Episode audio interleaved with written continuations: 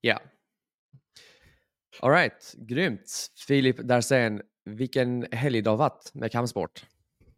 Ja, precis. Eh, det har varit eh, multitasking på hög nivå. Eh, igår, jag vet inte, jag skrev i en chatt där du var med typ så, ja men sju, fem fotbollsmatcher, två fighting-event, en boxningsskala. Det var ju, jag har tre skärmar men de gick varma men jag missade ändå lite av allt liksom. Du vet när man kör yeah. så flera skärmar, man blir inte riktigt uh, helt fast på någon så man missar liksom detaljer och så. Men det var mycket som hände. Hade du också yeah. flera skärmar igång? Alltså, jag hade fler skärmar, men jag hade inte en enda fotbollsmatch igång kan jag säga. Nej, du uh, höll dig ifrån som vanligt. Jag höll mig ifrån. Det var liksom fightingen som gällde. Och, uh, alltså det var lite tråkigt med Sahil och hela den grejen också. Vi kanske kommer in på det. Uh, ja. Men uh, fett med fighting och fett med fighting i vår tid. Och det blev mm. lite som vi snackade i previewn, hela den biten, att det var inte main eventet som var huvudsaken. Skitsamma. Nej. På tal om fighting, det har gått en vecka sedan FCR. Vi har med oss Jörgen Hamberg. Vi ska snacka lite om veckan som har gått, eh, höra lite om Jörgens åsikter på, på galan och med allt mm. omkring. För att på ett sätt så var det här faktiskt den största galan FCR har haft hittills. Mm. Och eh, det är värt att bemärka och uppmärksamma. Mm. Så vi vill gärna höra vad Jörgen har för erfarenheter och upplevelser om det. Precis, och det är alltid kul. Det finns ju, det det är ett team bakom FCR och Jörgen är ju den man eh, kanske, men man får höra rubriker och så från honom ibland i MMA-media som jag gillar ju. Att han mm. brukar mm. leverera bra citat. Så att eh, ja, man kan nog ha höga förväntningar på det här avsnittet. Det, ja, alltså, för, för, någon, för någon som är känd för att producera knockout-artister misstänker jag att han är med en hel del på sparring. Och med allt det sagt så tycker jag det är fruktansvärt kul att lyssna på honom prata. Uh, alltså, jag lär mig jättemycket uttryck och vi ska komma in på det faktiskt också. Men vi kör igång så kommer vi till skott. Det gör vi. Listen, stop feeling sorry for your but come on then! We are firemen! Slå tycker vi här! Förstår du? Him bully your son! You give me five minutes of hell! Last time you got too comfortable, you got stopped. We having fun? Having a blast, yeah. Right, you're looking good. Sådär. Coach Hamberg, välkommen in i värmen. Hallå, tackar. Kul att ha dig här. Vi eh, vet ju att du har haft en fullspäckad, eh, ja, men två veckor minst i alla fall. Det, varit... det får du så göra, absolut. Ja. Eh, det har, varit, det har figurerat en hel del i MMA-media. I vår lilla bubbla så har man ju mm. sett eh, dig dyka upp här och var. Eh, I huvudsak så ska vi snacka såklart om FCR och veckan som har varit. Dels efter galan och eh, under galan. Och eh, nu har det ändå gått en vecka sedan själva galan. Hur har denna veckan varit för Jörgen Hamberg?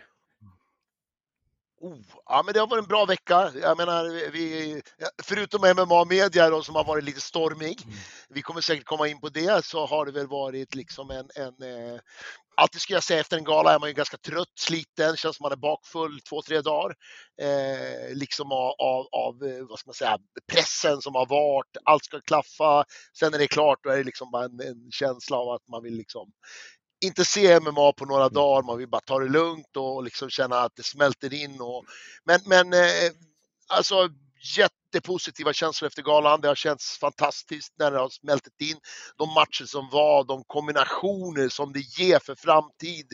Eh, alla som klev fram och tog för sig och man tänker att fan vad mycket roliga kombinationer svenska MMA har framför sig nu med, ja men han måste få möta honom och jag tror att den där, ja det finns massa kul. Mm. Jag tänker då, ni har haft så mm. pass många galor nu också de senaste åren, men är det så att du börjat eh, bli en rutin att eh, förr var det att det var helt, jag tänker hjärnan måste vara helt slut efter varje fight week, men är det så att det blivit en rutin nu att du känner lite att ja, men det blir lite samma varje gala, eller det är fortfarande helt unika galor och unika känslor som kommer efter? Nej, men snarare så här att den stora skillnaden är väl att vi har byggt ett team som eh, egentligen vi har ansvarsområden. Det är fler inblandade som ansvarar för de små delarna och för att få ihop helheten. Förut så satt vi kanske med alla ägg i vårt eget knä, jag, Davor och Zlatko.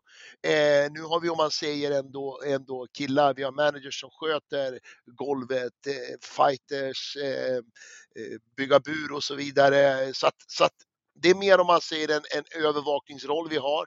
Eh, så genomför vi galan så det känns betydligt mycket lugnare nu än för tio galor sedan om vi säger så. Jag förstår. Mm. Eh, Jörgen, det här, det här var ju också en gala. Nu på något, något sätt så, i med all erfarenhet, ni har byggt ett team och det har någonstans kulminerat i vad som var kanske er fetaste gala hittills på många sätt. Och det är inte för att förminska andra galor, utan det bara råkar vara så att det här var er spets, liksom. Det vi såg förra helgen. På många sätt. Alltså, vi snackar presskonferensen, vi snackar innan matcherna, i, eh, i invägningsmässigt. Eh, ni har liksom fått ihop ett helt paket här och inte för att ni simulerar UFC på något sätt, men någonstans så är ni väl en likvärdig produkt på en nordisk marknad. Eh, en motsvarighet på ett sätt.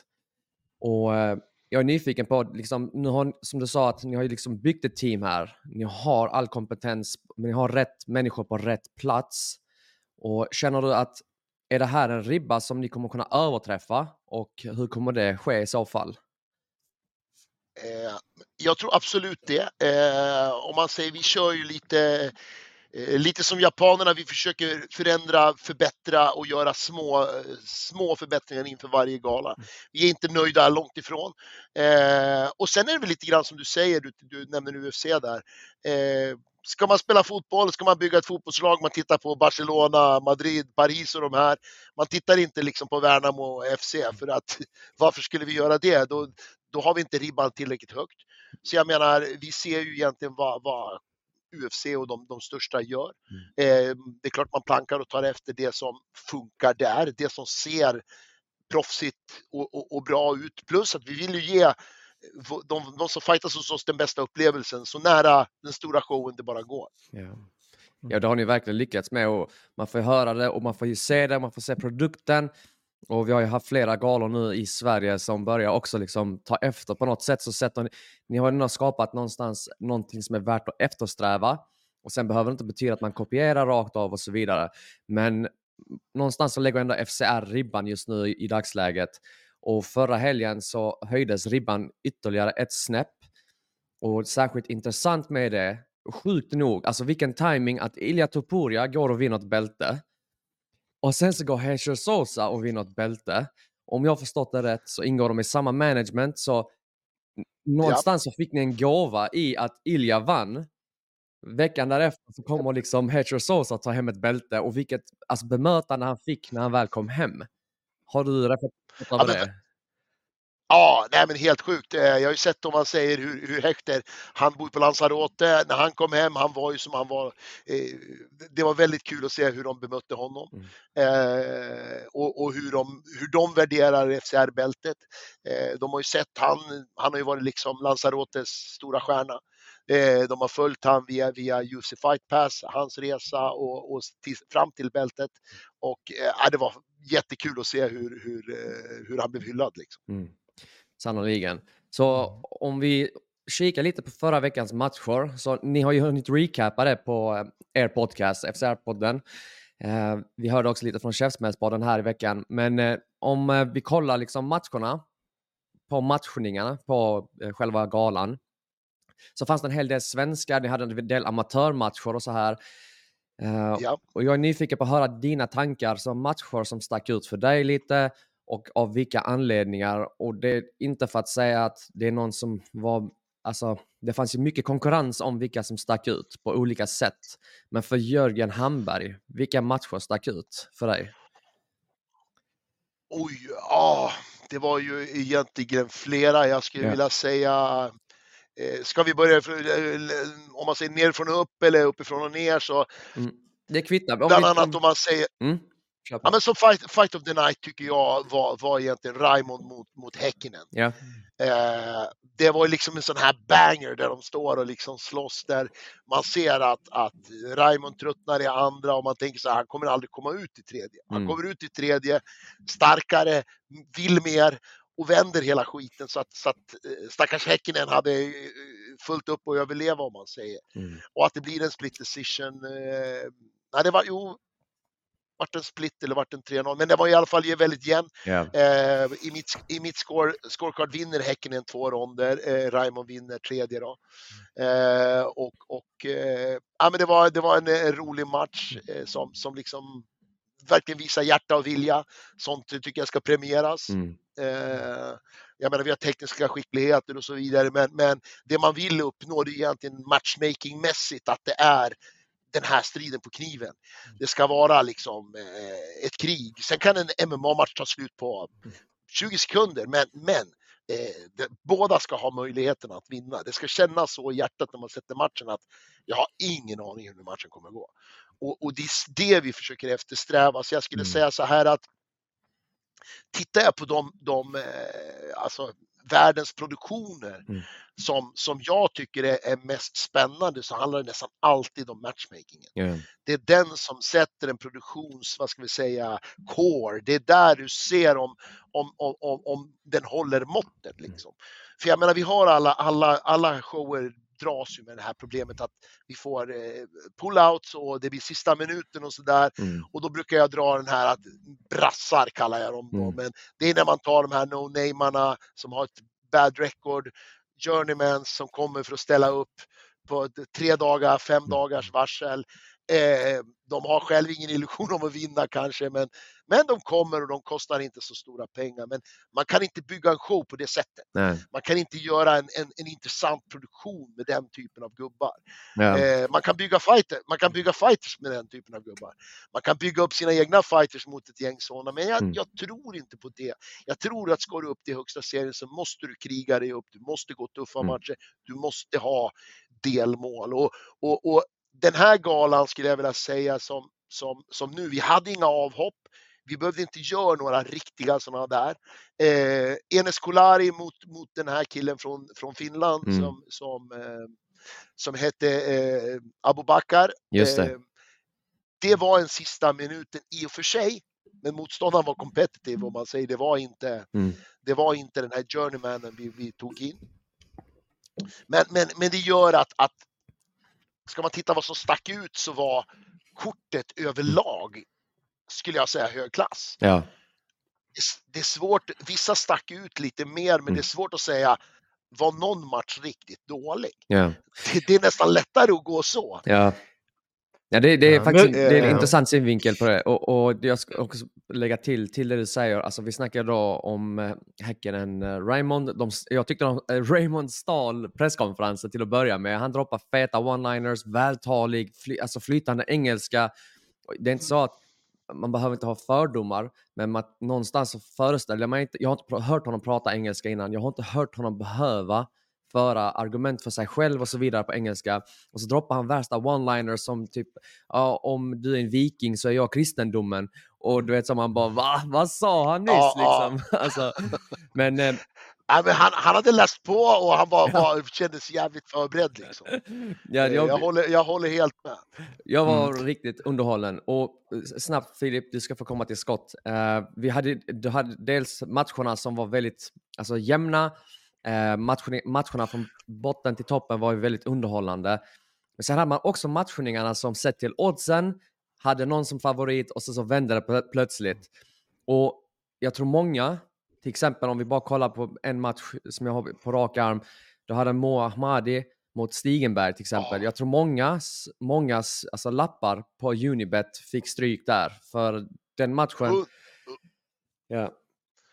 100 procent. Det var en sån match som man verkligen tänkte så här att eh, oh, Mo kommer få en tuff dag. Mm. Eh, grapplingmässigt så är Stigenberg inte enkel.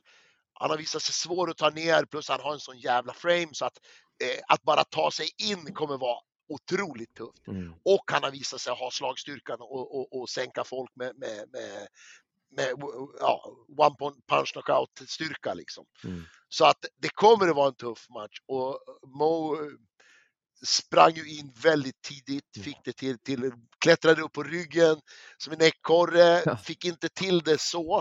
Eh, men får ner Stigenberg om man säger och kan platta utan och dra utan på det sättet. Mm. Eh, det, det, det, var nog inte så många som hade den, den, eh, det scenariot. Nej. Nej. Så det är också en sån här match som verkligen stack ut som förvånade. Och det var det jag tyckte vi hade knockouterna, vi hade upsets, vi hade de här eh, liksom mustiga, det fanns allt liksom. Mm. Mm. Ja, verkligen. Ja. Eh, något jag tyckte är intressant är just det här med berättelserna. Just att om man har en organisation som du berättade om innan där man tar in en journeyman, då är det ju alltid samma historia. Det är en underdog, han kommer förmodligen förlora.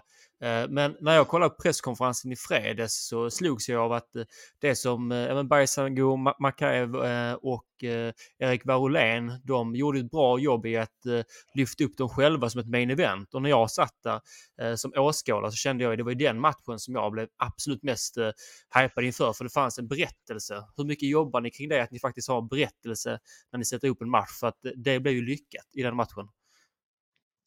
Ja men verkligen, alltså det är ofta sådär och, och, och det jag tycker är lite kul som vi kan belysa, de har varit på samma klubb, mm. de har tränat tillsammans. Eh, två olika sidor av myntet. Eh, Bajsangur lite mer emotionell och tycker att, att du har kallat ut mig och vi är inte vänner. Det är ingen riktig vän som gör så. Medan Erik menar på att ja, men jag är professionell idrottsman, jag kan möta vem som helst och vi kan kramas och vara kompisar efteråt. Och det där är ju två olika sidor att se på det här MMA-myntet. Jag menar, jag har haft killar som, som eh, Daniel och Löv som möttes, möttes i ett SM. Ingen av dem kunde fortsätta för de slog sönder varandra fullständigt. De har tränat ihop i, i många år och de fortsatte att träna ihop och vara bästa vänner efteråt. Mm. Eh, det, det, får ju bli en idrott. I en idrott, liksom, vi ska kunna spela fotboll eller, eller, eller handboll mot varandra utan att vara, vara tjuriga. Mm. Och det är det jag menar att, att för att gå in i en MMA-kamp i en bur, man ska inte gå in med hat och väldigt mycket känslor sådär utan professionellt och jag, tycker den där matchen summerade det hela för efter matchen Bajsangur och, och, och, och eh, Varulén var liksom krama om varann, visade god sportsmansed och det var liksom det var schysst liksom. Eh, men, och, men, presskonferensen var ju, som du säger, mm. de, de lyfte den ju verkligen. Ja, de satte ju, eh, där ser man ju också det här att på sidan av en show kan man göra väldigt mycket för sitt eget varumärke. Mm.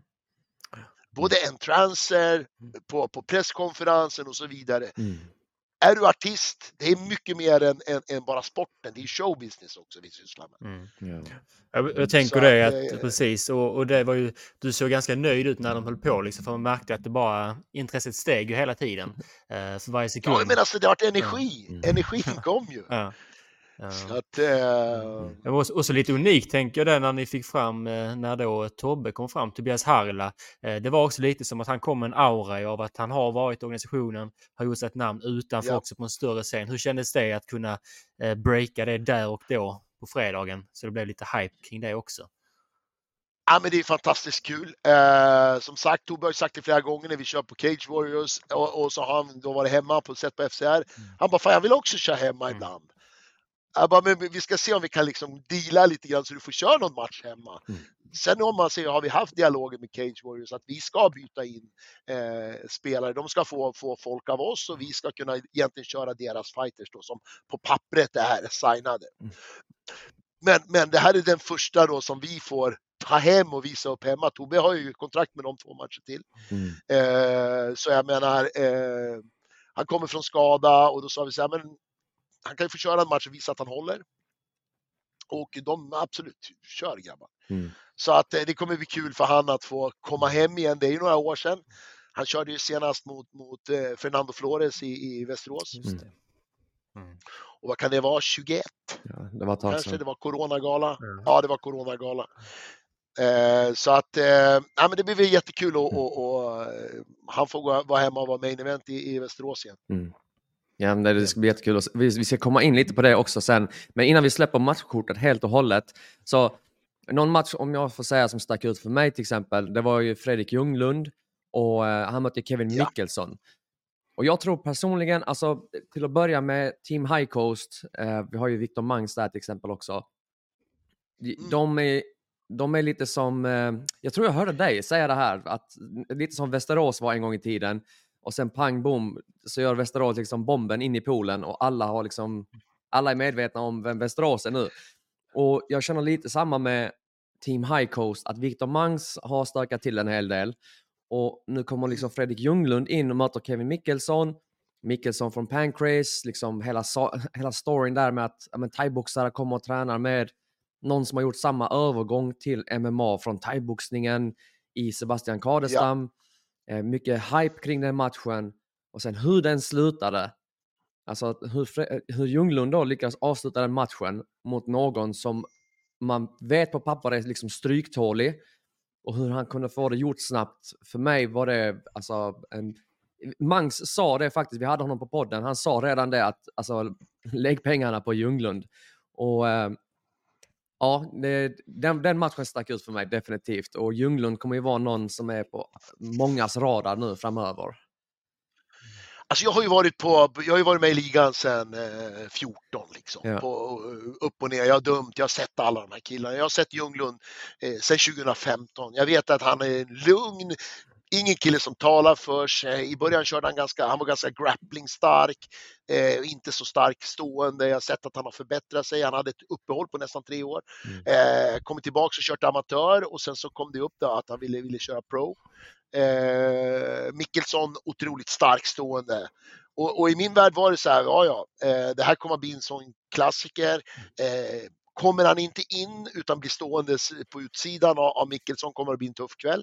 Men lyckas han göra det till, till eh, om man säger en, en, en tät match, en markkamp, då kommer Mickelsson ha fullt upp tänkte jag. Eh, och han behövde inte ens ta sig in för att eh, Mickelsson gjorde det själv. Eh, suget att avsluta snabbt efter, efter nedslagen gjorde att han han byggde bron själv till, till, till när, närstriden om vi säger och Ljunglund vaknade till och, och vände på det hela liksom. Så att eh, nej, det där var, var, det var också en sån där match som jag tror folk innan, både Zlatko och Davos sa att vem är Ljunglund? Mm. Vad är det? Vem är det? Mm. För de har inte varit i ligan på det sättet, de har inte sett mm. honom så. Och, och, det är ingen som hörs och syns liksom på det sättet. Ja. Ja, alltså ni får se det. Jag tror matchen kommer att bli, bli bra, sa jag. Jag tror den kommer att bli väldigt tät. Mm. Eh, och alltså, jag kan inte säga vem som vinner. Det kommer att, att, att, handla om vilken arena vi kommer att slåss på. Kommer vi köra stående eller kommer vi köra på marken? Det, mm. där kommer matchen avgöras. Det, det, jag gillar just att, att FCR, alltså du, du bidrar ju uppenbarligen med väldigt mycket till FCR. Det är uppenbarligen, ni, ni har ju många styrkor som ni kommer att presentera till bordet om man säger så en av de absolut mest värdefulla styrkorna eh, i min mening är just det du säger att du har varit med i ligan så länge, du har sett alla i stort sett. Alltså jag vet inte många som har koll på amatörerna på det sättet som du har. Eller som kan faktiskt säga, ja ah, men fan jag såg dig slåss på Nexus den gången. Eller, alltså på det sättet. Och vi, vi har någonstans också, alltså vi har koll på amatörerna också. Inte i närheten i den utsträckningen, men vi försöker definitivt hinna ikapp. Och eh, jag vet själv av egen erfarenhet hur mycket det betyder för amatörerna. Men jag tänker ur ett match, ja. matchmaking-perspektiv, vad det betyder för en organisation. Alltså, för du var inne på det med att matchmakingen gör en organisation. Och det ser man i alltså, UFC hela tiden. Alltså, uppenbarligen, de, de har ju alltså, både högt och lågt, självklart, men man, det, det är sällan det blir exakt som man tänkt sig eh, resultatmässigt och en en stor grund till det tror jag just är det här med matchmakingen. Och om vi ska snacka matchmaking, alltså nu har vi lyft våra proffs. Vi har ju såklart, eh, eh, vad heter han, eh, Salim Subayrajev också som var en fet match. Eh, det var ju också en sjuk knockout. Men om vi går in på amatörerna ja. lite snabbt. Så mm. amatörerna, vi hade Simon Ekbäck, eh, Ekbäck mot eh, Max Håkansson. Jajamän. Yes. Vad var grunden till den matchningen till att börja med? För jag har sett båda två tidigare och jag vet vad Max tillför och jag vet vad Simon tillför. Var det något som ni ja. föreslog eller ville de mötas eller hur kom den matchen till att bli? Ja, men Simon är ganska grön. Han körde en, en eh, klass B-match. Sen körde vi en Battle of Botnia där han körde sin första amatör egentligen mot en finne. Eh, han tränar mycket med, med Löv och Harila och, och, och liksom eh, har skolats eh, med dem tufft. Eh, men sen har det ganska fort blivit så här att, att han har fått lite hype och så här, ja Ekbäck är bra hit och dit. Så att jag vill ju liksom ge honom större och större utmaningar. Mm. Eh, och nu var det ju så att nu vill jag ge honom, om man säger någon topp fem, top fem svensk i 70 kilos. Eh, Max var väldigt sugen att ta den. Mm. Han är ju i Verace Management och, och, och, Fit for Fight och de uttryckte att vi vill jättegärna möta Ekbäck och jag tänkte så här, ja, men det är en lagom utmaning för honom. Mm. Klarar han av den här nivån? Kan han möta killarna som ändå är det jag kallar svensk topp mm. i, i 70? Och jag menar, vi hade ju även Randy, Randy där. Eh, Randy King, han är ju också eh, topp top i 70. Mm. Vi har ju som du sa Viktor Mangs, vi har eh, SM-mästaren SM då, Anton Ringvall. Mm. Eh, så det finns ju några stycken där, plus att vi har ju eh, svärd såklart. Mm. Eh, det, är ju, det är vad jag skulle vilja säga. Det är ju ett, ett, ett absolut toppskick i Sverige, där bland 70. Ja. Så att ja, nej men Ekvik fick, fick väl testa den nivån och, och, och därför satte jag den så. Mm. Jag hade gärna velat att han möter eh, nästa nivå nu och det kanske blir då att möta Anton Ringvall om, om, om Anton är på den. Mm. Och det här gör jag ju inte om man säger för att jag gör det för att, att, att jag vill att jag tror på att, att fighters växer av utmaningarna. Mm. Att de växer av att ha de här det ska killar, det ska vara oroligt, det ska vara nervöst inför varje match. Man ska inte möta den här killen bara, "Aj, jag gör, det här kommer att vara så enkelt, jag kommer att göra det hur som helst. Man ska veta att det här är på riktigt, det här är på allvar och om jag inte gör allting rätt så kommer det gå åt skogen. Mm. Ja, Den det, känslan ska de ha. det, alltså, det, det, det är också rätt, rätt alltså, folk som har tävlat i någon sport, särskilt i kampsport, kan nog alltså, skriva på att när man har den känslan, det är då man får laserfokus på ett helt annat sätt. Och man måste verkligen, alltså för fighters som går in och presterar precis när de vill prestera, det kommer inte från ingenstans, de har uppenbarligen tränat och hela den biten, men att faktiskt gå in och vara beredd på att jag kommer få stryk också, men att jag vill ge tillbaka lika mycket, om inte mer. Eh, Den, alltså det laserfokuset på något sätt som vi brukar kalla det, att vara beredd att dö i ringen. Och det kommer på något sätt gratis när man vet om att ens motståndare är farlig och man vet om att det finns, det här är inte en Exakt. självklar eh, match för mig på något, något, något sätt. Mm. Eh, Nej, nej, de ska vara lite lätt rädda, nervösa, taggade liksom. Samma när de tränar. Upptakten inför matchen ska vara så här att "Nej, jag måste göra några till för att det här Mm. kommer nästa vecka när jag har match eller om en månad när jag har match. Då kommer jag behöva den här orken. Jag kommer behöva de här extra slagen på säcken. Mm. Jag kommer att behöva precis allt jag kan ta med mig in i den matchen, annars kommer jag förlora. Mm. Eh, då lyfter man. Ja. Då, gör- då, då gör man eh, både träningen, förarbetet och matchen bättre än, än man skulle ha gjort annars. Ja. Jag har en fråga lite på det temat. För jag tänker Jörgen, du har ju sett eh, men, otroligt många matcher på den första parkett ju som tränare, som domare, som åskådare. Eh, och det är ju ofta, man vet ju det som drar eh, ja, men, vad ska man säga, åskådare till en MAR, det är ju just actionfyllda matcher. Det ska hända mycket. Eh, blodiga matcher som vi såg Lampinen, eh, Bane, som liksom bara drar in Yes. intresse, ger tittare. Och man ser hela tiden det positiva, det är det man tänker på som åskådare. Men sen kommer ju ändå i alla kampsporter, eh, boxning är väldigt dokumenterat med skador ju. Eh, och MMA, för jag vet ju själv nu när jag såg posten igår, såg den och blev liksom Alltså verkligen fick mig en tankeställare själv när jag såg då Renato Vidovic skada. Där han då skrev väldigt, väldigt känslosamt men också väldigt bra där han liksom förklarar vad som hade hänt och hur det hade gått sen då huvudmatchen förra helgen. Jag tänker hur påverkas du av det som har sett så många, jag tänker med skador och så under din karriär, men påverkas du fortfarande likadant som tidigare att du känner att av baksidan så att säga av sporten? Ja, men det, det är klart att man, man är alltid medveten om den. Eh, sen vill man kanske inte vara där, gotta sig i den och, och, och se den hela tiden för då kommer man tycka, då kommer man få en, en, en känsla av att, att man kanske inte vill hålla på med det här. Man ser oftast de gånger man har vunnit, man åker hem och det är liksom sådär. De gånger vi åker hem, det är skador, vi har varit som nu si- sist när Tobbe till exempel, eh, hela natten på lasarettet och du vet eh, nersövd och, och rikta armar. Man vet inte om det kommer att bli bra, om det kommer att vara färdigt här. Jag menar, de, de dagarna finns där. Det måste man vara, vara väldigt medveten om. Eh, sen har vi en sån här grej som Renato, jag har följt han sen, sen eh, landslag, jag har sett han i ligan sen 13-14.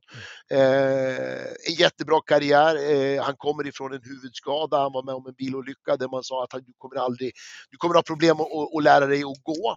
Han själv tyckte att han skulle lära sig eh, att MMA var en bra sport för honom. Så jag menar, han, han, han har gått över så stora hinder Mm. för att kunna gå MMA överhuvudtaget. Han har varit i landslag, han har vunnit SM, han har vunnit EM, han har liksom varit topp amatörvärlden. Eh, till att gå över till pro och verkligen vara en av de bättre vi har i Sverige. Liksom. Och sen nu då, då kanske förlora synen. Mm. Eh, och det är ju liksom så här, han har offrat så mycket för sporten. Samtidigt så vet vi, vi är medvetna om farorna och, och eh, jag vet ju, jag är superbra entreprenör, eh, två barn, han är liksom eh, en jävligt driven kille, eget företag. Eh, jag vet att Renato kommer att komma ur det här så, så bra. Eh, jag hoppas verkligen att, att, att synen inte försvinner utan att det är en tillfällig Mm. av det tryck som hade skapats i, i, i ögat och att han kommer att få tillbaka synen så att det egentligen bara blir en, en men, men både ålder, antal matcher och så vidare ha, ha, som han har gått så känns, känns det som att det är ett klokt beslut. Mm. Eh, med all respekt åt Renato, vilken jävla kille, vilken krigare och sen vet vi, det här kan hända. Liksom. Ja. Det här kan hända och, och eh, Men man det får man måste, alltid ha med sig. man måste också- alltså någonstans, det, det sjuka med det är för att vi, någonstans har vi MMA-samhället mot det stora samhället och alltså fördomarna från det stora samhället och sett till vad sporten innebär och vilken våld det innebär så är de här sortens skador också relativt sällsynta, vilket man inte skulle kunna tro om man skulle kolla på det utifrån, eh, vilket är rätt sjukt. Så fruktansvärt beklagligt och det, det är riktigt synd för jag kan inte minnas sist vi hade en sån här omfattande skada eh, i, i svensk MMA. Men eh, och fru- fruktansvärt beklagligt och vi Mm. hoppas verkligen att Renato, alltså Ja. verkligen, som du sa, han, han har klivit över så stora trösklar med, med rehab tidigare, med bilolyckan Mm. Mm. och det här kommer inte vara några problem för honom att Nej. handskas med. Man får bara hoppas att skadan blir så minimal som möjligt. Ja, men jag tänker också, Ja, och det tråkiga där med just fördomarna är att om någon traditionell media skulle ta upp den här händelsen, då är det ofta att man men ger ett videoklipp eller på hur det ser ut på skadan. Men bara den liksom bakgrundsstoryn du berättar nu, liksom att han är entreprenör, har två barn, har gått igenom en olika tidigare, det tar ju ofta inte liksom, man hinner inte förmedla det ju i traditionell större media och det är ju synd ju. Utan, Nej, och, och, och tittar vi på MMA som skada, man, man, jag menar vi har ju ett dåligt rykte. Folk säger det här är inte ens en idrott. Man, drar, man, man är i burar och man slår sönder varandra och det är fruktansvärt. Men jag vet Chalmers gjorde ju en, en, en, en eh, läkarstudent gjorde ju en undersökning på på eh, huvudtrauma, Mm. alltså hjärnskakningar. Han gjorde det via SMAF och han gick, kollade då på, på svenska MMA-ligan eh, kontra eh, elitserien egentligen då Mm. i, i ishockey. Och då, och då tittade man då, på elitserien hade du alltså eh, kraftiga hjärnskakningar, 33 stycken på en säsong. Mm. Och, och i svenska MMA-ligan hade vi tre. Mm. mm. Ja, och då är det ändå en sport där man, där, där som går ut på att man ska, ska slå varandra. Mm. Eh, och jag tror där ligger väl det stora. Många andra idrotter som till exempel handboll, ishockey och sådär som är kampsporter. Men du har ett bollfokus. Mm. Du tittar inte på motståndaren och tänker att nu kommer han nog slå mig. Utan så här är det, du har ju puckkontroll, du tittar vad är pucken, vad är mina, mina, mina, mina medspelare. Sen kommer det någon och trycker dig, crosscheckar dig in i, in i sargen. Liksom. Mm. Du är inte beredd, du är avslappnad på ett annat sätt. Därför tror jag att skydds, skyddsbarriärerna finns inte där på samma sätt och det blir mycket mer skador. Men hur ofta ser du media säger så här att oh, det, det är, är så här många procent mer skada i ishockey än i MMA till Mm. exempel. Mm. Det är ingen som precis. vill ta den vinkeln. Den vinkeln Nej. är inte rolig. Det Mm. Den är inte smaskig. Liksom. Mm. Det är ingen som kommer att att, eh, eh, springa för att lämna in barnens liksom, hockeyutrustning för att köpa ett par handskar istället. Det, det händer inte. nej, nej. Jag, jag, jag, jag vill att barnen ska ha det lugn och ro. Jag sätter dem på en MMA-klubb istället för precis. hockey. Alltså lustigt Den nog, vi hade, vi hade Ludvig Lindefors nu i, eh, i Boden som eh, tävlar i motocross. Och han har börjat med tävla, han, han sa att han börjar med MMA för att det är mer skonsamt mot kroppen. Och han har, han har 14 fr- eh, frakturer i bagaget. Och, ehm, ja. ja, nej det, det är sjukt. Ja, nej, det är helt rätt. vi, det, vi, kan, vi kan snacka om detta i, i evigheter, det finns så mycket att säga om det. Men någonting som är intressant dock, är, vi har ju Paul Delvaja nu som har brutit sig in i faktiskt mainstream media. Och personligen så tyckte jag att alltså, svensk MMA hade lite av en svacka och sen så kom den här nyheten, vilket för mig är en uppsving, om, eh, alltså en solklar uppsving i vad svensk MMA har för värde och vad, vad stormedia ser för värde i just MMA. Vad tror du det har för betydelse? Eller vad tycker du det har för betydelse? Just att vi får den här platsen nu i stora media. Ja, men jag håller med. Det här, är- det här är en milstolpe skulle jag vilja påstå. Mm. Där man tittar på det som idrott via Sportbladet. Där man liksom eh, försöker objektivt tala om vad händer i MMA-världen i den här helgen eller den här veckan. Eh, och det är som du säger, normalt då tittar man så här. Khamzat Chimaev eh, och hans samröre med diktatorn eh, Mm. Kadyrov. Precis. Det är liksom där man skrev. Inte vad han har presterat i MMA eller vad han har presterat i, eh, för svensk MMA. Mm. Utan bara egentligen att han har samröre med, med en terror, terrorstämplad diktator. Liksom. Ja. Så att det här är, som du säger, det är skithäftigt. Mm. Eh, jag såg den här eh, artikeln nu senast som eh, det var, handlade om Supai, det handlade om Harila och det handlade om, det var en till. Uh, Sirai kanske. Var det Sirai, jag. Sirai, ja. Ja, det var Sirai, exakt, exakt. Ja. Ehm, Ja, men så fränt, häftigt. sannoliken, sannoliken. Och Mm. ja, kul för sporten överlag. Ja, och jag tänker just med media, alltså det jag tycker om med dig Jörgen är att du alltid säger som du tycker. Och du liksom, det kan vara i poddar, det kan vara liksom i intervjuer. Men eh, du, har- du har ofta pratat om det just eh, MMA-Sverige, att det är en ankdamm och så är alla ska man säga, idrotter. Det finns ju, eh, det kan vara väldigt stora ankdammar som till exempel i fotboll-Sverige som är väldigt, väldigt stort. De har tre miljoner åskådare per år i superettan och allsvenskan. Men sen finns det mindre sporter så att säga. Eh, Och jag tänker hur viktigt eller hur svårt är det att stanna kvar och förstå att det är fortfarande ganska litet det vi håller på med. Jag tänker all kampsport i Sverige. När man jämför, med- för att Ja. när man väl är inne i det, det måste kännas som att det är det största som finns i världen. När du är inne och liksom, är det inte lite så? Hur känns det? Kan man liksom stanna kvar och förstå att ja, men det är en liten del trots allt som bryr sig om problematiken? Ja, men om vi tittar på, på, på hardcore MMA-fans i Sverige, det är kanske 2500. Mm. Det är liksom en, en ganska liten community. Mm. Eh, och jag menar, du får 100 likes på någonting, då är det så här jävlar, nu är det flyt på filmen. Mm. Nu är det flyt istället för du vet miljoner. Mm. Så att det här är ju ingen stor, stor eh, del och, och folk smyger runt i ullstrumporna och tror att de är osynliga. Mm. Vi kan göra så här, vi kan göra så här, men fan, vi ser och hör det mesta.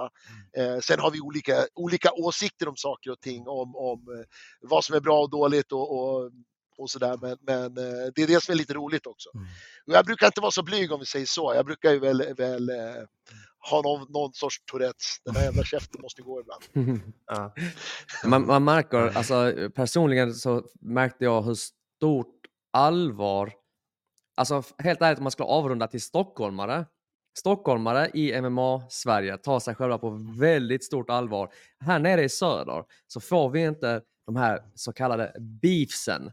Och inte förrän man kommer i kontakt med människor uppåt i landet så inser man hur jävla mycket konflikter det finns i MMA-Sverige. Man bara, alltså ta mig härifrån nu tack. Kan vi bara gå och sparras istället? Mm. Alltså, vem fan pallar? Och Mm. oftast så, det är inte sällsynt heller att det är folk som inte själva har erfarenhet av att faktiskt kliva in i buren som eh, är väldigt bra på att röra om i grytan. Men eh, vi, drama kan vi göra ett helt avsnitt om. Det finns det gott om och det kommer inte sluta.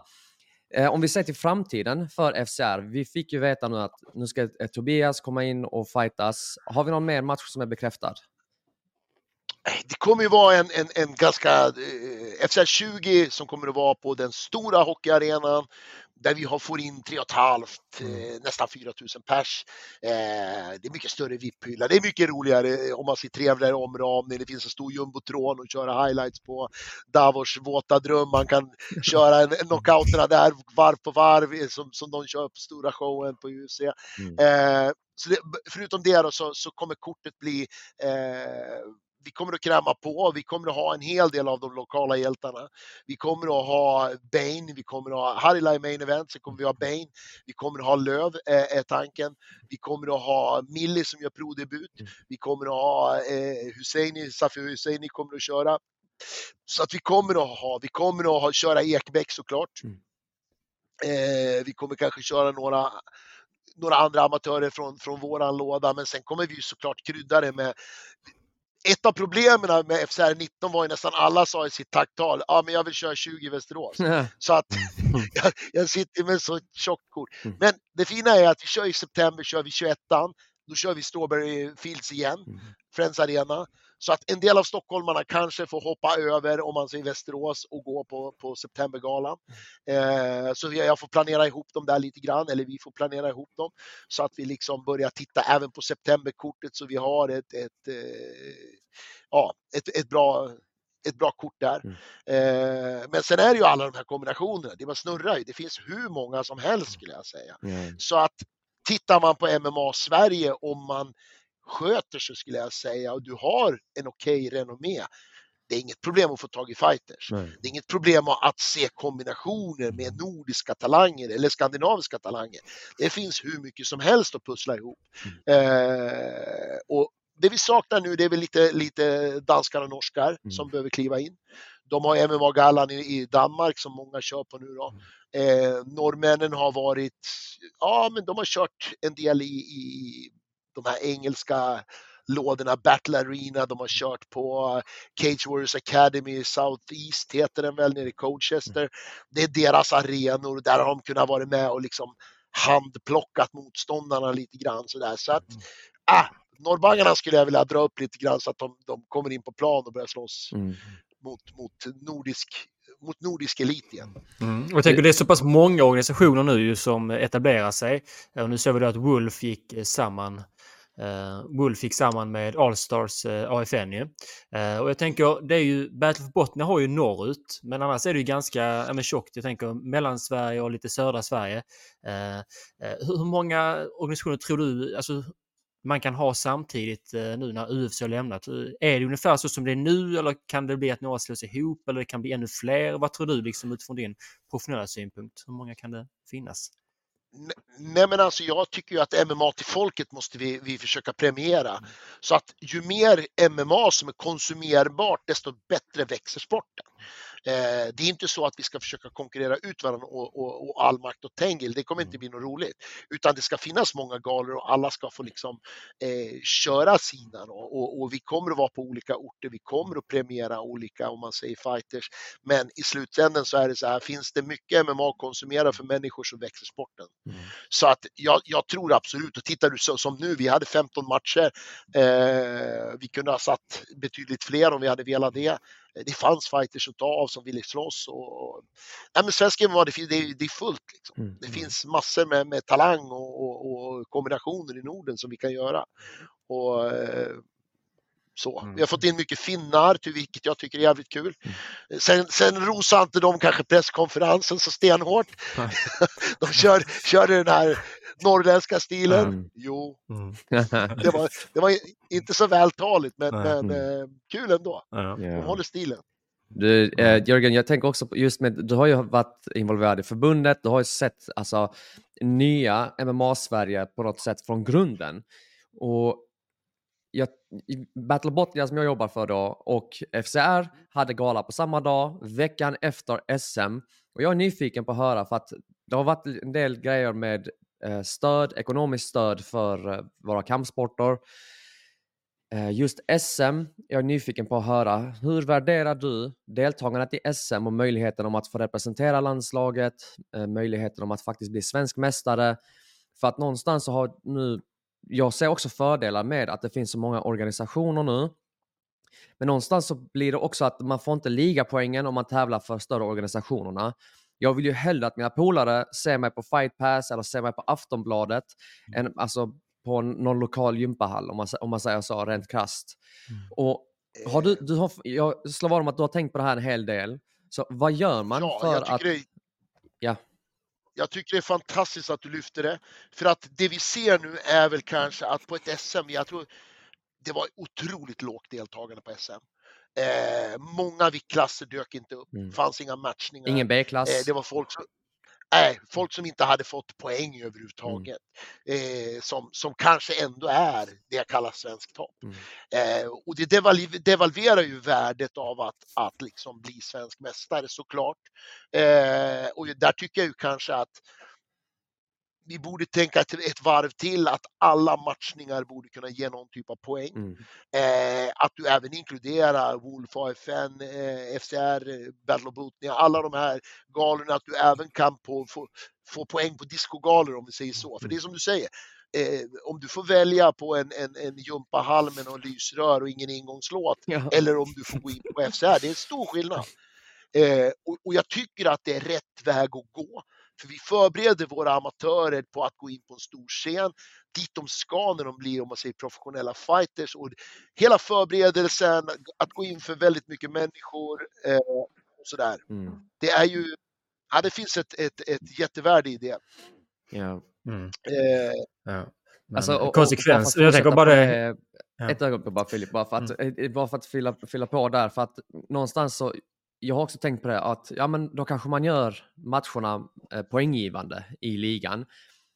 Eh, man kan också, som thaiboxarna, till min bästa kunskap, de gör ju bara så att du har du en viss matcher du har tävlat i på den här nivån som vi vill att du ska ha gått och tävlat i så kan du anmäla dig till SM. Så vi skulle kunna göra också, bara slopa poängen, slopa allt det här, skapa matcher, skapa, alltså bara låt folk tävla. Låt folk anmäla sig till SM om de har uppnått ett visst krav. Är det en, är ja. det en väg att gå också möjligtvis? Och, Ja, men det är en väg att gå, för jag tycker ju så här att när vi åker ut med landslaget, eftersom jag är med som, som coach i landslaget också, mm. så vill vi ju ha det bästa team vi någonsin kan ha. Mm. Jag menar, eh, världsläget har blivit mycket tuffare. Eh, landslagen vi möter, man slog ihop om man ser öst och väst. Så att IMF slog ihop med VMMA, F eller vad de hette nu då, som var ryska ligan mm. med Kazakstan, Ryssland och, och hela det paketet. Eh, det är stenhårt där ute. Mm. Och då kan vi inte kom, komma med den som kanske inte är bäst, som är två eller trea i Sverige. Mm. För vi kommer ingen vart alls. Utan det måste vara en, en mycket tuffare eh, skolning fram dit. Mm. Det måste vara mycket matcher, det måste vara, vara Eh, det måste vara det, det, bästa landet kan krama ut mm. och då måste vi vidga. Då måste vi kanske bredda det här än att bara köra, köra serien. Mm. MMA-ligan. Mm. Jag tänker bara tillägga att alltså, det är, konsekvensen är ju solklar att eh, om du som amatör har gått tre matcher och får ändå gå på en stor gala med häftig produktion, ingångslåt, du känner dig som ett, som ett fullblodsproffs jämfört med om det går i en gympal. Det är klart att fler kommer vara motiverade att utvecklas, eh, gå matcher och eh, förmodligen sen även bli kanske proffs i framtiden. Så att det är ju en tydlig konsekvens att man blir mer motiverad av det också. Så jag tror att utövarna kommer bli fler, alltså om man gör det på det viset att man mm. inkorporera även eh, poänggivande eller liknande på galna. Så borde det vara. Ja, men såklart. såklart. Mm. Ja. Och jag hoppas att man, att man i förbundet, om man säger beaktar det och tar in det som, som en, en faktor. Mm. Så att vi näst, kanske redan nästa år på SM har, har andra kriterier. Mm. mm. Det hade inte varit dumt. Jag, menar, jag, minns ju, jag, mm. jag minns ju hur det var 15, 16, 17. Då hade vi ju fulla klasser. Mm. Alla hade minst fyra. Det var semifinal eh, som du fick kvala då. Det fanns alltid de, de här fyra bästa eh, poängmässigt. Och mm. sen så, för då fanns det inte så mycket annat än ligan. Mm. Men, men, idag så är det ju som ni säger att det är inte många som har gått eh, jag menar, vi kan titta på, på Anton Ringvall till exempel som vann nu. Alltså välförtjänt. Mm. Han är ju absolut en av, en av Sveriges absolut bästa. Men han har ju varit högt och lågt. Han har varit eh, på Battle of Botnia, han har varit på, på, han har varit på om man säger, alla möjliga galor. AFN har han kört och så vidare.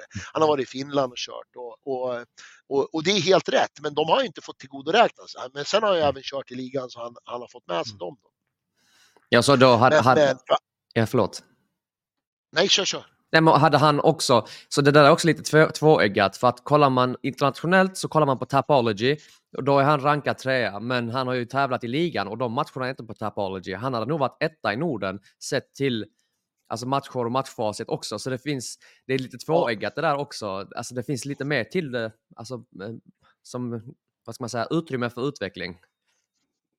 100 procent är det så, 100 procent är det så. Ja. Eh, så att nej, jag tror, jag tror att eh, eh, ha någon typ av, av öppen anmälan mm. och sen så kommer det vara någon typ av kval. Eh, där, man, där man slår sig fram i en, en kvalserie helt mm. enkelt, eller en kvalhistoria för att och, och, och kora bästa, bästa svenska, liksom, ja, för att få en svensk mästare så ska du ha fått gått mm. eh, en, en tuff resa igenom. Yeah bara då kan vi hävda oss utomlands. Bara då kan vi egentligen åka ut i, i världen och, och, och, och vara competitive.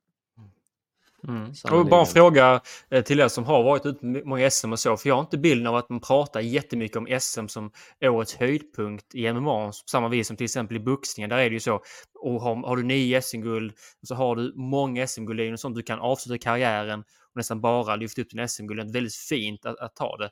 Eh, är det samma i MMA, att det, det har liksom verkligen det är årets höjdpunkt, eller är det mer att det har blivit galorna nu för amatörer? Vad skulle ni säga? Jag tror det har ändrats. Det var, det var så 15, 16, 17 där, då var SM liksom, mm. det var en stor grej. Eh, sen har de här, eh, om man säger kommersiella discogalerna tagit över och gjort att det är där de vill höras och synas. Mm. Så att jag tror att, att det här känslan att gå i ligan då är den är lite, lite för torftig, lite för tunn. Mm. Eh, och, och man gillar den andra scenen mer och sen har det, det är på bekostnad av SM. Liksom. Intressant. Mm. Ja, vi Ja. har ju massa Vi, eh, frågor också som ja. sagt ju. Så Jörgen, tanke, alltså, det, blir, det blir särskilt kul och alltså, dessa ämnena, du är extremt erfaren och det finns så mycket som man vill höra åsikter om. Och framförallt så skulle det varit kul att lära känna Jörgen mer så småningom, men det, vi får nog Mm. lämna det till ett annat avsnitt. Eh, för att vi har faktiskt må många som lyssnar som är nyfikna på att få svar på vissa grejer här från coach Hamberg. Mm. Jag kan tänka mig att den här veckan har gett en del frågor. Ja. Men eh, det, är bara, det är bara att skjuta. Ja, jag tänker jag börjar nerifrån där och det var den som frågande. Eh, eh, är det inte ett steg bak i karriären för Harila och Löv att slåss på FCR istället för Cage Warriors? Eh, ja, men alltså, man kan se det så absolut. Eh, sen att, att, att kopplas till hemmaorten och få gå in och slåss hemma. Jag ska, kan tänka mig att folk som är i UFC så skulle kunna tycka att det var en rolig grej. Och för, för dem, det, här är det ju inte ett steg bakåt. Här är det ju liksom, eh, jag menar, Löv är fortfarande inte, han hade en eh, single fight deal mot, mot eh, Riley. Men Tobias är under kontrakt och han har liksom fått då tillåtelse att göra en match hemma. Sen ska han tillbaks in i Cage Warriors. Så det här är bara en, en, en liten pausfågel. Han ska in och, och slåss på hemmaplan och, och eh, ja, visa upp sig för, för hemmapubliken. Mm. Och jag tycker det är fantastiskt att vi kan få göra det. Liksom. Ja, och det lät inte som att det var mot hans vilja, det lät som att han verkligen är taggad på att få main eventa i FCR 20. Så att. Verkligen, verkligen. Eh, och sen är det en som undrar lite om titlar. Eh, när kan vi se en titel i vältervikt och vilka skulle kunna vara med i den potten i en eventuell match? Oj, ja, men där har vi haft några stycken. Vi har ju haft till exempel eh, Andreas Bahn Gustafsson, han körde ju 77 mot, mot eh, Lampinen. Eh, vi har Lången, vi har eh, Bajo till exempel. Vi har, det finns en hel del killar i mixen där, 77, eh, som, som absolut är värda att, att eh, kunna slåss om titeln såklart. Mm. Ja. Har du någon fråga Ali som du har snappat upp redan? Som du- Jag kan köra på. Mm. Eh, vi har eh, en fråga här.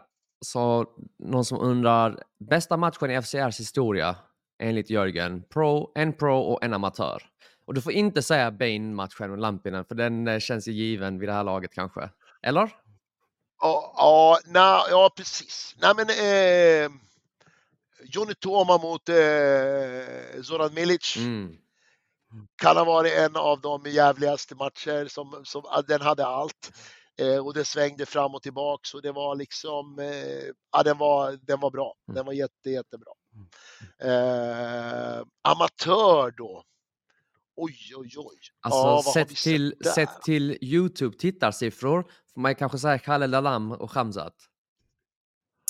Ja, ja, den har jag inte ens tänkt på. Det var ju så länge sedan. Överlägset. Ja. ja. överlägset. Ja, Och den har ju hela världen pratat om, för mina unga sitter ju under ett bord där. ja. det är dina ungar. Och det, det, det, ja, ja, det är mina ungar. Och det är det, här- det, är, det är det här hur man ser, ser det här som idrott. Mm. Eh, folk frågar ibland, får jag ha med mig barnen på FCR? Självklart, det är ju en sport. Skulle du ta med dem på fotboll, på hockey eller vad det än är? Mm. Det är ju inte liksom våld, det är ju, vad stämplar vi det här som? Mm. Det här är ju inte barnförbjudet våld, det här är en idrott. Så mina ungar har ju växt upp på gymmet, de har växt upp här, de sitter och leker, de skiter fullständigt i att killarna slår sönder varandra på, på andra sidan nätet. Mm. De sitter och leker med några dockor eller vad fan de håller på med. Men den matchen har ju eh, ett otroligt eh, driv liksom. Mm. Och då ska vi säga att Lalam vinner ju dessutom VM tre månader efter den här matchen. Ja. Eh, han åker på det här dasket av, av Shamsat och sen åker han med till VM och, och vinner hela skiten i 84 kilo. Mm.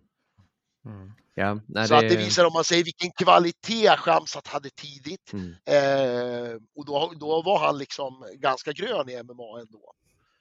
Han, Sannerligen. han hade brottningsbakgrunden och, och, och det ser man ju. Aggressiviteten, brottningen, hela det där, det finns redan där. Eh, så det var storhet såklart. Ja. Mm. Eh, vi har en annan fråga här då. Vilka fighters på amatörscenen skulle du säga kan gå långt som proffs? Så dagens amatörer, det är ju, så, det är ju skitsvårt att säga, men eh, vem, har du, vem ser du potential i? Oh, Det är många, kan jag tänka mig. eh, Ja men alltså det finns ju många. Jag menar, jag menar just det här att ha fördelen att få jobba med landslag i så många år. Har ju gjort att man får se dem från, vad ska man säga, svensktoppen som amatörer.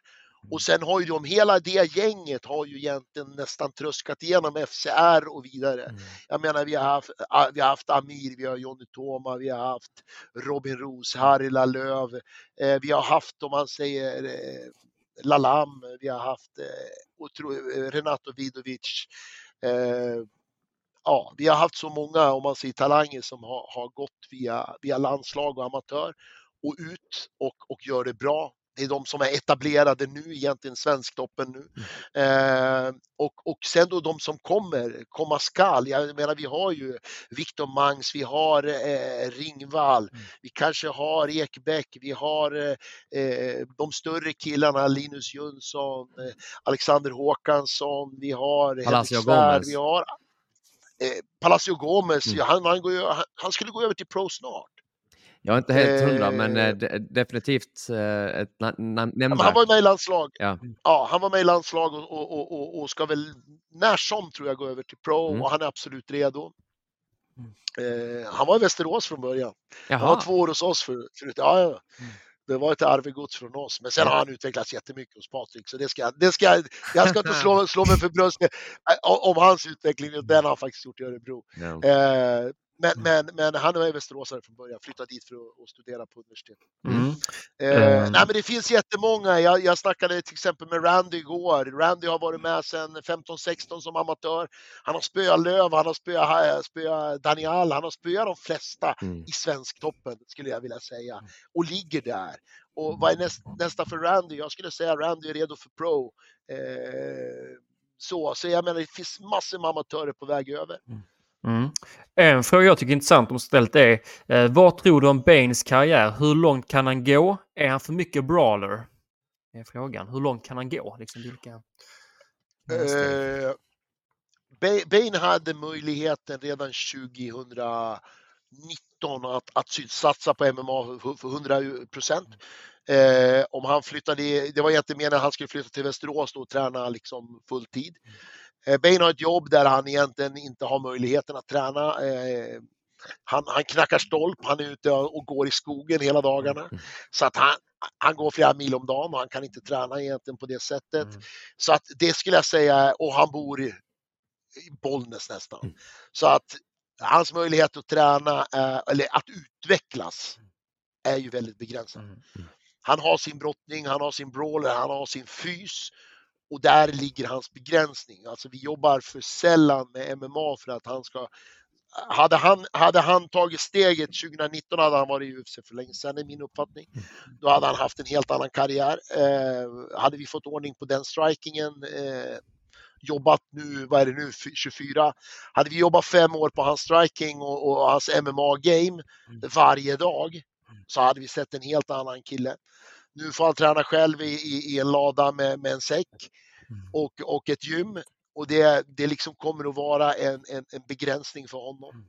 Eh, annars hade han varit, jag vet inte vart. Han är, eh, han är en träningsmaskin, han har om man ser aggressiviteten, han har allting. Men tyvärr inte möjligheten att, att träna och få verktygen för att nå, nå högst just nu. Alltså, Mm. Det, det, det, det är ett val han själv har gjort egentligen. Det på, på något sätt finns det också stora, större problem i världen just nu. Uh, sett till, alltså, det är konflikter här, höger och vänster. Jag tänker om allt skiter sig, om inget annat så sätter vi Bane på östfronten. Han stoppar ryssarna så resten av Sverige kan fly. Uh, Exakt. det kan ju också vara någonting. Det är en möjlighet. Mm. Vi skickar över, över han till Finland Mm. så kan han vara gräns, gränskloss där. Bara veva bort Eh, ryssar. Jag tänker 700 000 ryssar ska han nog kunna lösa. Mm. Sen börjar det komma folk med blomkålsöron, de har liksom guldmedaljer i IMAF och då är han trött vid det laget tänker jag. Och, eh, men han Ja, har hunnit ja. sinka ner dem. Mm. Ja. Ja. men jag såg till exempel i- igår i UFC, då Mm. körde ju den här eh, Leroy Duncan eh, eh, körde igår. Just det. eh, engelsmannen. Eh, Bane mötte ju han i, i, i VM, Mm. slog honom. Och, och eh, han har kört Cage Warriors och är i UFC nu. Så jag menar, hade Bane hakat på fulltidsträning så hade ju han varit med de killarna idag. Mm. Eh, men han valde livet och, och ha- de omständigheter som finns har liksom begränsat honom. Annars hade han absolut varit där. Mm. Men Jörgen, får jag få en följdfråga till dig då? För dina fighters, vill du att de livnär sig på, på fightingen? Eh, för det, det behöver inte vara synonymt med att vara i UFC. Och, eller vill du att de tar sig till de högsta ligorna på de största plattformarna? Va, va, hur värderar du? Och varför? Nej, nej, men så här är det, alltså i min coachroll, just som du säger, jag coachar dem för det de vill. Mm. Eh, om, om de säger så här, jag vill satsa 100% på det här, så backar jag upp dem på det. Säger de, jag har lite problem coach, jag kommer kunna göra så här och så här, så, gör, så maximerar vi det utifrån de förutsättningar de har. Eh, jag styr inte människan, eller mina killar eller tjejers liksom, liv eller hur det är runt omkring och vad de värderar, utan jag backar upp dem egentligen på, på det de vill. Ja. Jag, jag, jag, har inte, jag vill inte styra dem om man säger och, och, och vara den som säger så här, det här får du inte göra och det där får du göra. Men Ja. Sen kan jag vara hård och, hård och stygg ibland i, i, när, när det kommer till, till att vara pipig eller lat. Det, det är ingenting som accepteras, det kan jag säga. Mm. Men eh, i övrigt, de här större penseldragen, vad de vill göra med sitt liv, det, det får de definiera själva. Mm. Eh, nu måste jag använda min engelska för det är en engelsk fråga. What is the worst thing MMA media does? Vad tycker du att det är den värsta saken MMA-media gör? Tänker nog det i Sverige. Som är tanken. Ah, Det värsta de gör, det är väl egentligen så här att det finns ju många som är väldigt clickbait-sugna. Mm. eh, som du vet, skickar ut skitnyheter som inte ens är, är intressanta. Eh, ibland så får de för sig att de ska vara stormedia och, och liksom eh, köra i diket ordentligt. Jag menar om du är MMA-journalist liksom. Mm. Eh, jag blev ju kallad för rasist ett, ett, ett år. Det var jätteviktigt för jag hade sagt, eh, det var i Majdi jag hade sagt att när sega jävla araben, han är inte ens arab, han är syrian. När sega jävla araben och då, då var det någon som hakade på och tyckte att Jörgen är rasist. Eh, jag tror alla som håller på med MMA med tanke på, på målgruppen så skulle det vara otroligt svårt att, att vara någon, någon typ av rasist eftersom eh, 80 procent av, av av mina killar och tjejer är ju från utländsk bakgrund oftast. Mm. Så att, så att, eh, och det är även de vi jobbar med. Så jag, menar, jag tror man måste ha en stor förståelse för, för ett eh, mångkulturellt samhälle eh, och se liksom fördelarna med, med, med, med det, är inte, det är inte bara de svenska familjekillarna som blir MMA-fighters. Då skulle jag lita på dem så skulle det nog bli ganska tunt skulle jag säga i leden. Eh, Mm. så att, nej men alltså då hakar man på och då, då hade jag en dialog med den killen att, men vänta nu. Ra, rasism och sätta mig i någon nasse, nassestämpel. Mm. Varför? Liksom? Ska inte du hålla på med MMA? Och där menar jag så här, media, eh, ibland kan man ta sig själv på för stort allvar om man är där. Ja. Och sen kan jag även tycka så här att ibland då, då startar man någonting. Mm. Man sätter igång någonting. Mm. Och sen kommer det upp saker, det kommer upp sanningar. Men då törs man inte dyka, för det Mm. lägret vill jag inte bråka med. Så jag törs inte dyka, jag törs, törs inte köra. Är du nu en sån här skjutjärnsjournalist, kör för fan! Mm. Nu följer du upp det du har startat hela vägen in i kaklet. Men nej, nej, nej, nej. Det vill man inte alls följa upp. Mm. Liksom. Det är, oj nej vänta, nej men de trampar jag inte på tårna. Så att, nej, Ja. många, många som sitter där är eh, små jävla fjollor. Mm. Minst Och, och jag sagt. tänker, alltså, och jag, Bara snabbt ja. Filip, att, alltså, jag, vi någonstans vi stoltserar med att vi kommer täcka alla svenska organisationer. Vi skiter i om du älskar oss eller hatar oss. Vi kommer täcka din organisation. Vill du komma och prata med oss? Jättenice. Vi ger dig en plattform. Vill du inte prata med oss? Men vi kommer prata om dig och vi kommer vara nyanserade. Eh, och det där du beskriver just med det här med lägren, det är fan alltså, bland det värsta med alltså, svensk så kallad media. Ja. Ja, Ja, precis. Och är man journalist då är det ju att man måste vara kritisk mot allt och alla. Och det, ofta är det att man har kanske någon inriktning som man... Ja, du vet hur det är. Att Man Ja. kanske har någon som man är lite extra för och så. Jag tänker, vi, har, en, vi har Ja. fått en del, rätt många frågor om, eh, eh, som Slatko svar på en del om liksom FCR, vilka städer ni ska till och så. Och sen tycker jag det är en del frågor som du redan har svarat på, men det är väldigt många som har frågat om Bernardo Supay. Eh, och de tänker så, ja, men vad tyckte du om hans prestation? Och, och sen var det någon som skrev, vad tycker du om att han tar UFC-matchen på så kort tid, på fem dagar? Så lite allmänt din, eh, om du har sett matchen och så, vad din eh, tanke jag, kring det? Jag såg, jag såg matchen igår Mm. och jag har ju träffat Supai ganska många gånger. Fantastisk idrottsman, fantastisk människa. Eh, jag led med honom igår. Jag tycker att det var otroligt sorgligt. Eh, och jag, jag, jag, tror att liksom, eh, nej, det, var, det var fruktansvärt synd att se. I mina domarögon så var det ändå så här, hade han överlevt tredje ronden så hade han lika väl kunnat vinna matchen. Mm. Han gör en fantastisk första rond. Andra ronden håller han också hög kvalitet genom uh, halva ronden i alla fall. Driver och styr, gör vad han vill. Sen vänder det. Eh, man ser att han börjar bli trött. Jag menar killen har rest över, över sundet. Eh, tog matchen på fem, fem dagar när och jag kan tänka mig att det varit en tuff weight cut. Eh, Eftersom han ligger närmare 70 annars. Han gick, gick in i 61. Och göra den weight cutten på fem dagar och sen återhämta sig för att vara fräsch på lördag. Jag tror inte riktigt på den. Jag tror att den vart för tuff. Mm. Eh, det här har vi sett ibland. Alla vill in i UFC, ja. Eh, ibland kan det vara att, att hålla sig i form och försöka vara redo för att ta de här lägena kan ju, kan, liksom när, de, när de ges, eh, kan ibland baktända eftersom det kan bli som nu. Att förberedelsen inte blir 100, weightcutten blir inte 100, det blir väldigt mycket panik och energinivåerna kan vara för låga för att slutföra det. Lite grann där är jag inne på vad som hände. För att teknisk kvalitet och vilken fighter han är, det, det finns inget han, han, han hade, man såg vad han gjorde med Oliveira under, under lång tid. Eh, sen knät är så jävla sorgligt för att han är ju, han är knappt medveten, han har fått, han kan knappt stå på ena benet och han är så trött. Mm. Han ser inte ens vad som kommer så det blir en ren avlivning eh, och det träffar väldigt illa. Mm. Eh, jag tror i och för sig att Supai kommer att, att, att komma tillbaks. Han kommer att, att, att studsa tillbaks med, med ett fullt camp och sådär. Jag hoppas att han får chansen att, att, att gör, göra match där igen med ett fullt camp. Så att nej, eh, jag vet inte att, att, att ta matcher, det, det är ett tveeggat svärd. Alla vill ju in i, i UFC, så är det ju. Och jag brukar säga till killar, försök hålla er i form. Skulle ni få någon sån här opportunity så, så är det så. Men, men man är aldrig matchtoppad i, i vanlig training camp. Man är inte så nära, det, det, det är lite för svårt. Eh, sen hörde jag, jag läste kritikerna sa att hans corner borde ha kastat in handduken. Men jag, med handen på hjärtat, jag hade själv inte kastat in handduken. Mm. Eh, jag såg att han var trött, men man tänker samtidigt på MMA. Om min kille skulle, vad jag tror, ha två ronder, Mm. överlev, överlev de här 20 sekunderna så kan vi få domarna med oss. Det är vad jag hade Mm. tänkt. Jag hade inte tänkt att så då när man ser han laddar upp för knät, då är det ju redan för sent att Mm. kasta in en handduk. Liksom. Mm. Så att jag, jag kan inte säga någonting om cornet heller. Det är erfarna killar, de vet vad de håller på med. Mm. Eh, nej, jag, jag tycker det bara är tråkigt för svensk MMA, tråkigt för Bernardo Supai och, och all respekt och all, all, all kärlek vi kan skicka till honom för att eh, det finns inget ont att säga.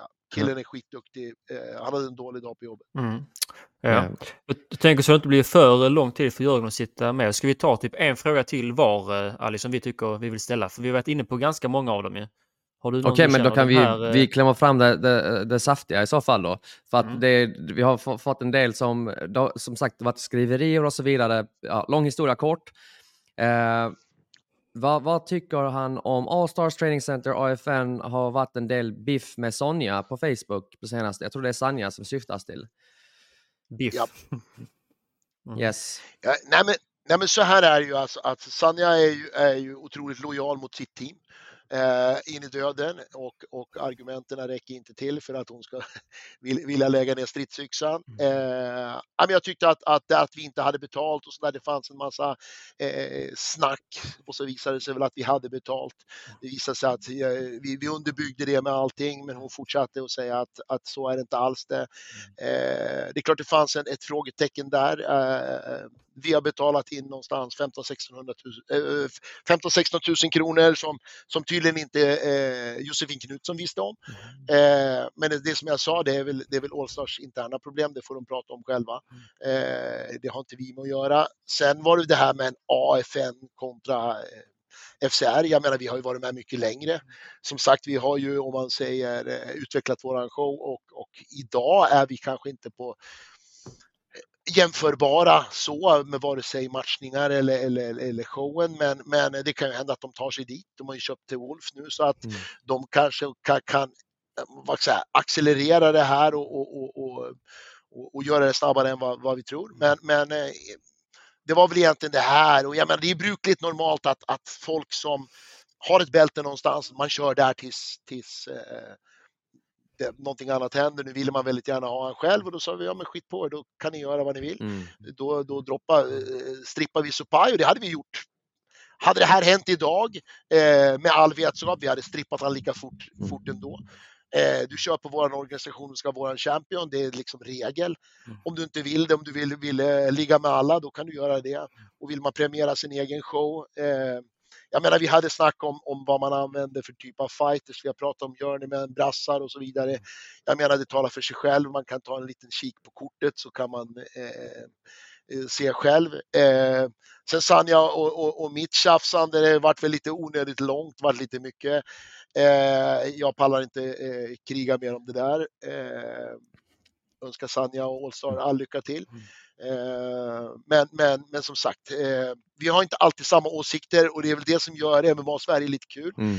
Eh, sen att vi ibland brinner till och, och, och, och, bjuder upp till dans. Inte bara fighters som, som skapar den här energin. Mm. Ibland får vi också bjuda upp till dans och folk hade ju en trevlig vecka i alla mm. fall. Liksom. Det hände någonting, det har rört sig. Mm. Ja, precis. Filip, alltså, förlåt, mm. jag vet att du har en tid att passa också, men Mm. Vi har några intressanta frågor här, fan, när vi ändå har Jörgen här. Eh, eh snabbt eh, då. Eh, bra svar, utförligt och uppskattar verkligen att du be, alltså, besvarade. Eh, en fråga. Hur tror du en match mellan Ali Azbek och Heche Sosa hade spelat ut? Är det något som du hade velat se på FCR för FCR-titeln? Oh ja, det hade varit en, en jättespännande match. Mm. Eh, Hector Sosa, Ali Asbäck hade varit eh, riktigt ball. Mm. Eh, jag kan även se Alexander Löv, Ali Asbäck. Mm. Hade kunnat varit en skithäftig match. Jag menar, en är 4-0 och, och Alex är 5-1. Mm. Det är också en sån här, du vet, jävligt ball match i 61 då. Alex går ner. Mm. Eh, det hade också kunnat vara en, en, en ballmatch. Eh, jag hade velat se Ali Taleb mot, eh, mot eh, Supai. Mm. Tänkte den. Mm. Båda har mött Oliveira nu. Ali Taleb vann ju ja. trots allt mot, mot TKO eh, Oliveira. Alltså vi måste också säga vilken, alltså, vilken jävla hund han, han Oliveira är. Alltså så mycket stryk han fick och sen så bara fortsätter han, alltså bara, alltså riktig jävla demon i buren. Mm. Det måste man också ge honom. Inte för att han lyssnar på podden, men eh, oavsett. Nej, nej, nej, nej precis. Ja, men, ja, absolut. Ja. Men, men de där två profilerna, yeah. Ali Taleb också otrolig striker, står i mitten och bangar mm. och så mm. har vi då Sosa som, eller vad säger Supai som är likadan. Eh, väldigt star stark striker och den, den matchen hade haft eh, UFC-klass. Mm. Världsklass om vi säger så. Yeah. Mm. Som matchmaker. Ja. Eh, och en till år, det var vem anser du har bäst odds att signa med UFC i framtiden från FCR? Oj, uh, Harila har ju varit på väg flera gånger och varit liksom på det där berömda repet. Uh, men då brukar han, då brukar han faila och förlora uh, och sen så får man liksom börja klättra om. Så att, så att jag vet faktiskt inte vem som Sosa såklart Hector Sosa nu om det blir en spansk, eh, om, om man nu följer med om man nu följer med champen i 66 och, och jag skapar en, en eh, UFC Madrid eller Barcelona mm. så tror jag att Hector Sosa har stora chanser att komma in. Mm. Uh, man vill ju då ha lokala förmågor från landet för att liksom få folk att gå man ur huset och då kommer den här mannen från Lanzarote med FCR-bältet vara en, en stark contender där. Så att uh, Sosa är nog närmast om jag ska vara ärlig. Mm. Eh, en sista och faktiskt, alltså verkligen sista. Eh, för, för, för, vi, vi, vi har ju sett mycket framgång från Västerås över åren och en fråga var då, vad är framgångsreceptet? Finns det några speciella ingredienser i Västerås? Är det kranvattnet? Nej, alltså egentligen är det så här. Att redan 2014 tog vi några grepp som gjorde att vi gick från att vara en icke-nation eller icke-stad i MMA. Vi skalade av gamet. Vi gjorde MMA för dummies. Det är det här vi gör. Vi gör inte det här. Eh, hela BJ-gamet skalade vi av. Eh, vi grapplas såklart, men vi, vi sätter inte på oss en gi och lägger oss 3000 timmar. Vi försöker optimera träningen. Eh, folk vill se knockouter. Folk vill se, eh, de vill inte se en, kram, ett, en kramshow, de vill inte ha kontroll. Mm. Regelverket gjordes om 2017 också för att stödja egentligen damage eller vad ska man säga, skada mycket mer än, mm. än eh, kontroll. Eh, vilket föll oss också in. Så att, att försöka vara energisk fighter som ligger med press och skadar hela tiden. Eh, äckliga ground and pound istället för att gå på submissions. Eh, Sen, sen, sen, sen, finns det det här alltid att, att dö snyggt som jag brukar säga. Mm. Och det är att man, man bjuder på en submission, man bjuder på halsen för man vill inte bli sönderslagen. Just det. Och jag ska, vara, jag, jag ska vara ärlig, jag har till och med sagt till, till, till några av mina fighters ibland att bjuder han på halsen och vill att du ska dra ut han, mm. skit i att ta den. Slå han istället. Fortsätt att slå, för det är det publiken vill ha. Mm. De vill att vi ska fortsätta slå, de vill ha, om man säger ett avslut som är, är brutalt. Mm. De vill inte att han ska få en enkel rear naked och klappa som en liten, som, yeah. som en liten bebis. Så att, eh, nej men det är väl det egentligen att, att de här, vi, vi, skalade ner och gjorde, gjorde gamet enklare för att vara mer publikvänligt, för att vara mer effektivt. Och några, några av de grejerna har väl kanske funkat okej okay, i alla fall. Jag, jag, har också hört dig säga tidigare att du premierar en, alltså du har en viss stil som passar en viss fighter och vilket om man läser mellan raderna så betyder det att alla kommer inte passa på Västerås och det skulle vara konstigt om alla ja. hörde hemma på Västerås eller Alltså det är därför det är så bra att vi har så mycket klubbar, olika stilar så att man kan faktiskt välja och vraka vad som passar en själv. Och det, det måste... Ja, men visst är det så. Visst ja. är det så helt rätt. Mm, mm, mm, ja, grymt. Grymt. Jörgen Hamberg, alltså, tusen tack för samtalet. Verkligen. Sjukt intressanta insikter och det skulle varit jättekul att ha tillbaka dig vid ett annat tillfälle som inte är specifikt anknutet till FCR, bara för att faktiskt få snacka skit lite och höra lite insikter. För du har ändå varit med alltså, väldigt länge och sett i stort sett det mesta i modern MMA. Och uh, ja, Filip, tankar? Mm. Nej, men absolut, och jag tänker att eh, vi kommer nog få in dubbelt så många frågor. Liksom, så att, eh, det är nog bara att eh, mm. lägger vi ut en vecka innan så är det hundra frågor att vänta. Så att det kan nästan vara en sån ren frågespecial. Det är många som vill höra dig prata om mycket verkar som. Så att eh, mm. procent. Jag är inte blyg. Jag, jag är inte blyg. Jag, jag, jag snattrar gärna på. Så att, eh, tack för att jag fick komma. Det var, var skitroligt. Grymt. Kul. Mm. Grymt. All right, men då säger vi så så länge. Mm. Yes. Absolut. Tack för idag gubbar. Tack. Tackar. Listen, stop feeling sorry for you. Well, come on then. We are firemen. The heat doesn't bother us. Slå tycker vi här. Förstår du? Don't let him bully your son. You give me five minutes of hell. Last time you got too comfortable, you got stopped. We having fun? Having a blast, yeah. All right. You're looking good.